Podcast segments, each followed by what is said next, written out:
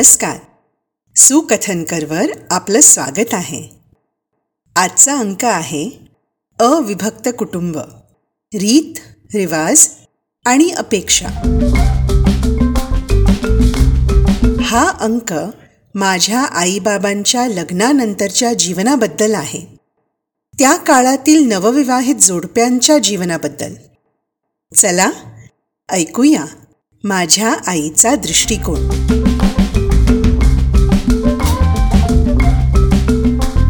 आमच्या विलेपार्ल्याच्या घरात आम्ही एकूण सात जण राहत होतो. माझ्या सासूबाई माझे दोन दीर वसंत व मोहन आणि माझ्या थोरल्या नंदेची म्हणजे सौ अंबा ब्रह्मेची मुले अरुण व शैलजा. ह्या सर्वांबरोबर आम्हा दोघांचं नवविवाहित जोडपं नांदत होतं. वसंत आणि मोहन श्रीकांतचे धाकटे भाऊ होते पण माझ्याहून वयाने मोठे होते. अरुण माझ्या वयाचा होता आणि शैलजा जिला आम्ही सर्व बेबी म्हणून हाक मारायचो माझ्याहून तीन वर्षांनी लहान होती. मुंबईतले जीवन सकाळची सर्वांची घाई गर्दी. अरुण आणि बेबी दोघं कॉलेजमध्ये शिकत होते. माझ्या सासूबाईशिवाय इतर सर्व आपापल्या ऑफिसला जाणारी मंडळी होती. मी घरातली पहिली सून अविभक्त कुटुंबात नांदणारी नवी नवरी असल्याने सर्वांच्या नजरा माझ्या हालचालींवर वागण्यावर खिळलेल्या असायच्या. माझ्या चारही नणदा श्रीकांतहून मोठ्या होत्या. ह्यांची दुसरी बहीण सौ प्रेमा पालेकर तिसरी बहीण सौ हिरा देसाई आणि चौथी सौ मुक्ता वागळे मुंबईत आपापला संसार करीत होत्या. अधून मधून वेळ साधून आपल्या आईला व सर्वांना भेटायला आपापल्या मुलांबाळा आणि पतिदेवासह माहेरी यायच्या. अरुण आणि बेबी आपल्या मावशींना पाच्ची असे संबोधित करायचे. त्याचप्रमाणे मी सुद्धा त्यांना प्रेमापाच्ची हिरुपाच्ची आणि मुक्तापाच्ची असे संबोधित करू लागले. सौ अंबा ब्रह्मेंना सर्वात मोठी बहीण असल्याने सर्व भावंडे व मी ताई म्हणत होतो. सौ ताई आपल्या यजमानासह कारवारमधून मुंबईत स्थायी व्हायला आल्या. सुरुवातीला थोडे दिवस ते श्री ब्रह्मेच्या बहिणीबरोबर राहत होते आणि त्यांची मुलं अरुण व बेबी आमच्या घरी राहत होती. काही दिवसांनी सौ ताई व त्यांचे यजमानही आमच्या घरी राहू लागले. माझ्या सासूबाईंची प्रकृती जरा नाजूकच होती. सौ ताई घरात आल्याने आईंना बरीच मदत व्हायची. आईंच्या शब्दाबाहेर कुणीच नव्हतं आणि ताईंच्या शब्दाला मान होता. रात्रीची जेवणं उरकल्यावर माझ्या सासूबाई बसल्या बसल्या फळं कापायच्या आणि सर्वांना म्हणजे मुलांना नातवंडांना हाक मारून आपल्या हाताने कापलेली फळे द्यायच्या. तसंच काही गोड धोड केलेलं असलं तर सर्वांना हाका मारून त्यांच्या हातात त्या खाऊच्या वाट्या द्यायच्या. अशी त्यांची सवय होती. मी पडले घरातली पहिली सून. माझ्या हातात फळांची फोडी देणे किंवा खाऊची वाटी देणे म्हणजे घरातल्या सुनेला न शोभणारं असं बहुतेक त्यांना वाटत होतं. सासूबाई नेहमी माझा हिस्सा स्वयंपाकघरात ठेवायच्या आणि मला सांगायच्या की तुझ्यासाठी ओट्यावर ठेवलेला आहे काढून घे. हे ऐकल्यावर मात्र माझ्या कोवळ्या मनाला फार वाईट वाटायचं. हा भेदभाव कशाला? हा विचार माझ्या हळव्या मनाला दुखवायचा आणि मला खूप वाईट वाटायचं. कधी कधी तर असा विचार यायचा की माझ्यासाठी ठेवलेल्या त्या फळांच्या फोडी स्वयंपाक खोलीतल्या खिडकीमधून बाहेर फेकून द्याव्या. पण असं करायचं धैर्य मला कधीच झालं नाही. एवढ्या वर्षानंतर मी अंदाज लावू शकते की त्या काळातल्या रिवाजाप्रमाणे आईंना मनात वाटत असावे की मी घरातली सून मला माझ्या मानाप्रमाणे द्यायला हवं. लहान पोराबाळासारखं हातात द्यायचं म्हणजे काय? त्याच प्रकारे त्यांनी मला कधीच अगं म्हणून हाक मारली नाही. नेहमीच अगे ह्या मानार्थी शब्दाने बोलवायच्या. इतरांकडे माझ्याबद्दल बोलताना श्रीकांताली बायल म्हणजे श्रीकांतची बायको असं म्हणत होत्या. लग्नानंतरचं माझं नाव त्यांनी शांता असं ठेवलेलं. म्हणजे आमच्या कुलदेवी श्री शांतादुर्गेवरून. पण त्यांनी कधीच मला नावाने बोलावलं नाही. घरातली इतर मंडळी म्हणजे माझ्या नणदा दीर भातसा भाची व श्रीकांतसुद्धा सुशील ह्या माझ्या माहेरच्या नावानेच हाक मारायची.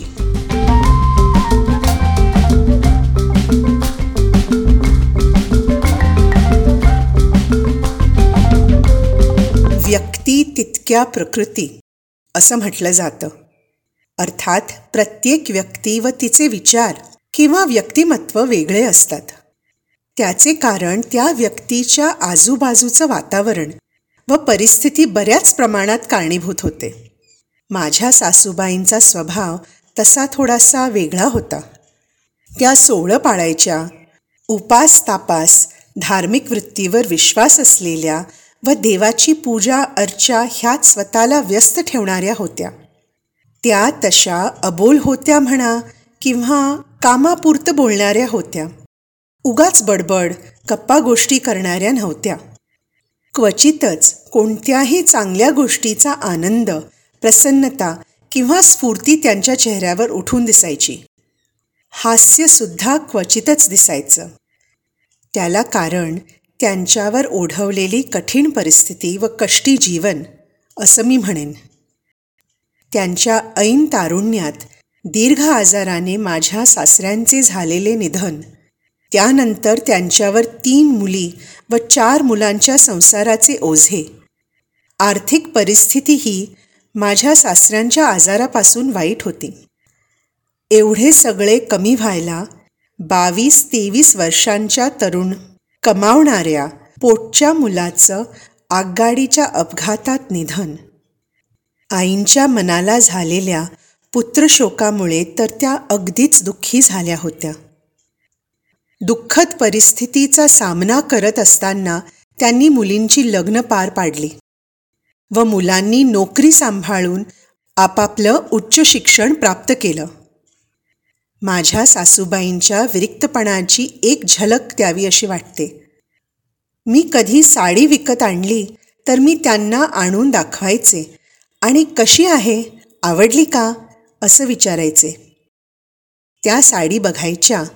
पण विस्तारपूर्वक आवडली आवडली नाही रंग चांगला आहे किंवा नाही असं काही न सांगता हो बरी आहे एवढंच म्हणायच्या. मला कित्येक वेळा वाटायचं की मी इतक्या आतुरतेने साडी दाखवते व विचारते पण आईंच्या चेहऱ्यावर खुशी किंवा आनंद प्रकट झालेला कधीच का दिसत नाही? किंवा आल्हाददायक एकही शब्द त्यांच्या तोंडून आपल्याला ऐकायला मिळत नाही? हे सर्व सांगण्याचं तात्पर्य एवढंच की त्या आपलं आयुष्य ढकलत होत्या. स्वतःच्या भावना व्यक्त करण्याचा तेही आपल्या सुनेकडे व्यक्त करण्याचा त्यांचा स्वभावच नव्हता. कधीकधी मात्र आपल्या मुली नातवंडे आमच्या घरी आल्यावेळी त्यांच्या चेहऱ्यावर प्रसन्नता दिसायची.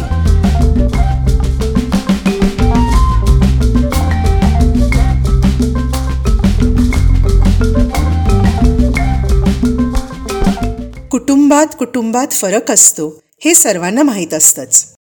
पण मुलींना तो फरक पूर्णपणे लग्नानंतरच कळून येतो. माझी माहेरची व सासरची माणसे स्वभावाच्या बाबतीत दोन टोकांना होती. बरोबर किंवा चूक असे मी म्हणत नाही फक्त दोन्हीकडची मंडळी फार वेगळी होती. माझे मोठे दीर सच्चिद आगगाडीच्या अपघातामुळे स्वर्गवासी झाल्यापासून माझ्या सासूबाईंच्याच नव्हे तर त्यांच्या सर्व मुलांच्या मनावर बराच परिणाम झाला होता. जरा कुठे कुणाला घरी यायला उशीर झाला तर सर्वांना फार भीती वाटायची. वेळ चुकून कोणीही घरी आलेलं आमच्या घरात अजिबात आवडत नव्हतं. आणि त्याला श्रीकांतही अपवाद नव्हता. आमच्या लग्नानंतर सात आठ महिन्यानंतर घडलेली घटना आठवते. दिवाळी जवळ येत चालली होती. ही आमची पहिली दिवाळी होती व लग्नानंतरची पहिली भाऊबीज. मला इच्छा झाली की आपल्या भावांसाठी भेट घ्यावी. श्रीकांतला माझ्याबरोबर खरेदी करायला यायला वेळ नव्हता. कारण तो ऑफिस सांभाळून फावल्या वेळात सी ए परीक्षेचा अभ्यास करत होता.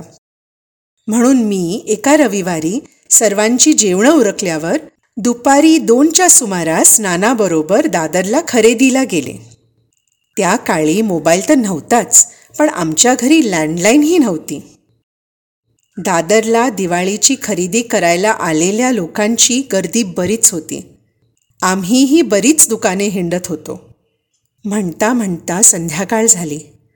मी नानाला म्हटलं की मला घरी जायला हवं. उशीर होतोय. घरच्यांना काळजी होईल. तेव्हा नाना आपली वडीलकी दाखवत मला म्हणाला की घाई कशाला करतेस? मी आहे की तुझ्याबरोबर इतकेच नव्हे तर माझ्याबरोबर माझ्या घरापर्यंत तो सोडायला येणार होता. पण त्या अगोदर तो म्हणाला की त्याच्या माहीमच्या घरी जायला हवं व माझ्या आईने श्रीकांतसाठी जे लाडू करून ठेवलेले होते ते घेऊन मग माझ्या घरी जाऊ. श्रीकांतला व इतरांना दिवाळीचे आमंत्रणही देणार असं त्यांनी मला म्हटलं. त्यामुळे मला गप्प बसावं लागलं. त्याच्या शब्दाबाहेर मला जाता आलं नाही. अजून उशीर झाला. घरची माणसे ओरडतील ह्याची भीती जरी मला वाटत होती तरी माझी स्थिती अडकित्यातील सुपारीसारखी झाली. मी सारखं घड्याळाकडे बघत होते व मनातल्या मनात घाबरले होते. पण नानाला माझी चिंता दिसलीच नाही. इथे आमची घराची माणसे अतिशय घाबरली. संध्याकाळचे आठ वाजून गेले. तरी मी घरी पोचले नव्हते. वसंत स्टेशनपर्यंत सायकलवरून एका वाटेने व अरुण दुसऱ्या वाटेने सायकलवरून स्टेशनपर्यंत गेले. श्रीकांतला माझा खूप राग आला होता. स्वयंपाकाची तयारी ठेवून ताई व आई चिंतित होऊन बसल्या होत्या. एकूण घरातलं वातावरण एकदम तंग झालं होतं. रागाने व भीतीने युक्त. इतक्यात नाना लाडूनी भरलेला डबा घेऊन आणि मी खरेदी केलेल्या वस्तूंची पिशवी हातात घेऊन येऊन पोचलो. ताईंने दरवाजा उघडला. घरात आई बसलेल्या होत्या. श्रीकांत बाल्कनीतील आरामखुर्चीत बसून होता. कोणीही नानाकडे एक शब्दही बोलले नाहीत. मला कळेच ना की एवढं काय झालं? माझा किंवा माझ्या भावाचा असा काय अपराध घडला की कोणी काहीच बोलू नये? मला खूप खूप वाईट वाटलं. माझी केविळवाणी स्थिती झाली. माझ्या घरी दिवाळीच्या आमंत्रणासाठी आलेल्या माझ्या भावाचा झालेला अपमान माझ्याने बघवेनासा झाला. मीच त्याला चहा घेणार का? असं विचारलं पण त्यांनी नको असू दे म्हटलं. माझ्या सासूबाईंना उद्देशून त्याने सांगितलं की माझी काहीच चूक नव्हती. मी निघूया निघूया म्हणत होते परंतु आपल्यामुळेच उशीर झाला. आपण तिच्याबरोबर घरापर्यंत येणार होतो म्हणून तिने काळजी करायला नको असं आपल्याला वाटलं. लाडूचा डबा देत त्याने सर्वांना दिवाळीचं आमंत्रण दिलं व तो तसाच निघून गेला. इतक्यात वसंत आणि अरुण हे दोघंही परत आले. रात्रीचे जेवण सर्वांचे तेवढ्यापुरतेच एकमेकांशी जास्त न बोलता उरकले गेले. रात्रीचे दहा वाजून गेले. सर्वांनी आपापल्या गाद्यांचा आश्रय घेतला. आम्ही दोघं आमच्या झोपण्याच्या खोलीत म्हणजे बॅल्कनीत गेलो. श्रीकांतच्या रागाचा पारा काही उतरला नव्हता. तो माझ्याकडे रागारागानेच पाहत होता. खरोखरच रागाला डोळे नसतात. सन एकोणीसशे एकसष्टमधले दिवस. आम्ही दोघंही सुशिक्षित व सुसंस्कृत घराण्यातली होतो. परंतु त्या रात्रीची माझी स्थिती आजही माझ्या मनचक्षूपुढे ताजी आहे. मी एक अशिक्षित लाचार मुलीसारखे रडत होते. आणि श्रीकांतने मला क्षमा करावी म्हणून चक्क त्याच्या पायाशी बसून विनवित होते. मनापासून कळवळून रडून केलेली माझी विनंती त्याचा पारा उतरण्यास उपयोगी पडली. मी ही घटना कधीच विसरू शकत नाही.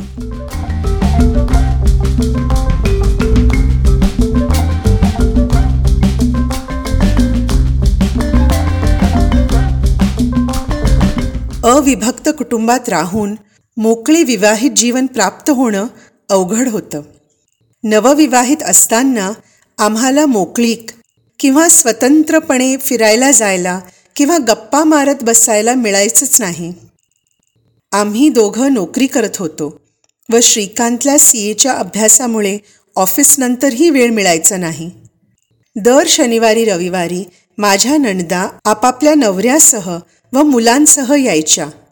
चुकून कधी आम्हाला तासभर मोकळा मिळाला तर श्रीकांत मला सांगायचा की मी आईंची परवानगी घेऊन त्याच्याबरोबर फिरायला निघावे. आईंना विचारलं तर त्या आम्हाला सांगायच्या की आम्ही सौ मुक्ताताईच्या मुलाला म्हणजे पाच सहा वर्षाच्या उदयला आमच्याबरोबर फिरायला न्यावे. उदय आपल्या मामा मामीबरोबर फिरायला जायला एका पायावर तयार असायचा. अशा प्रकारे आम्ही दोघं उदयचा हात पकडून जवळपासच्या बागेत तासभर फिरायला निघायचो. मी मनातून थोडी प्रसन्न व्हायचे पण गंमत अशी की दरवाजातून बाहेर पडल्याबरोबर श्रीकांतचे माझ्याबरोबरचे गोडी गुलाबीचे बोलणे म्हणजे मला लेक्चर देणे. तू बाहेर पडायचं का ठरवलंस? घरात एवढी माणसे असून आपण फिरायला जाणं बरोबर का? घरातल्या माणसाची मने सांभाळायला तुला कळत नाही कसं? वगैरे वगैरे. माझ्या कोवळ्या मनाला जिथे प्रेमाच्या दोन गोष्टी ऐकण्याची तीव्र इच्छा झालेली असायची ती अपुरीच राहायची. एकूण अशा नाजूक व गोड क्षणांना मला माझ्या जीवनात मुकावं लागलं. अशा वेळी मी माझं मन कोणाकडेही मोकळं करू शकले नाही. विमला व मी आई वडिलांच्या उतार वयातल्या मुली. माझ्या माहेरी वडील भाऊ व त्यांच्या बायका आणि माझ्या घरी वडील नणदा व मानाने नसले तरी वयाने माझ्याहून मोठे दीर. अशा प्रकारे वाढलेले व नांदत आलेली मी होते.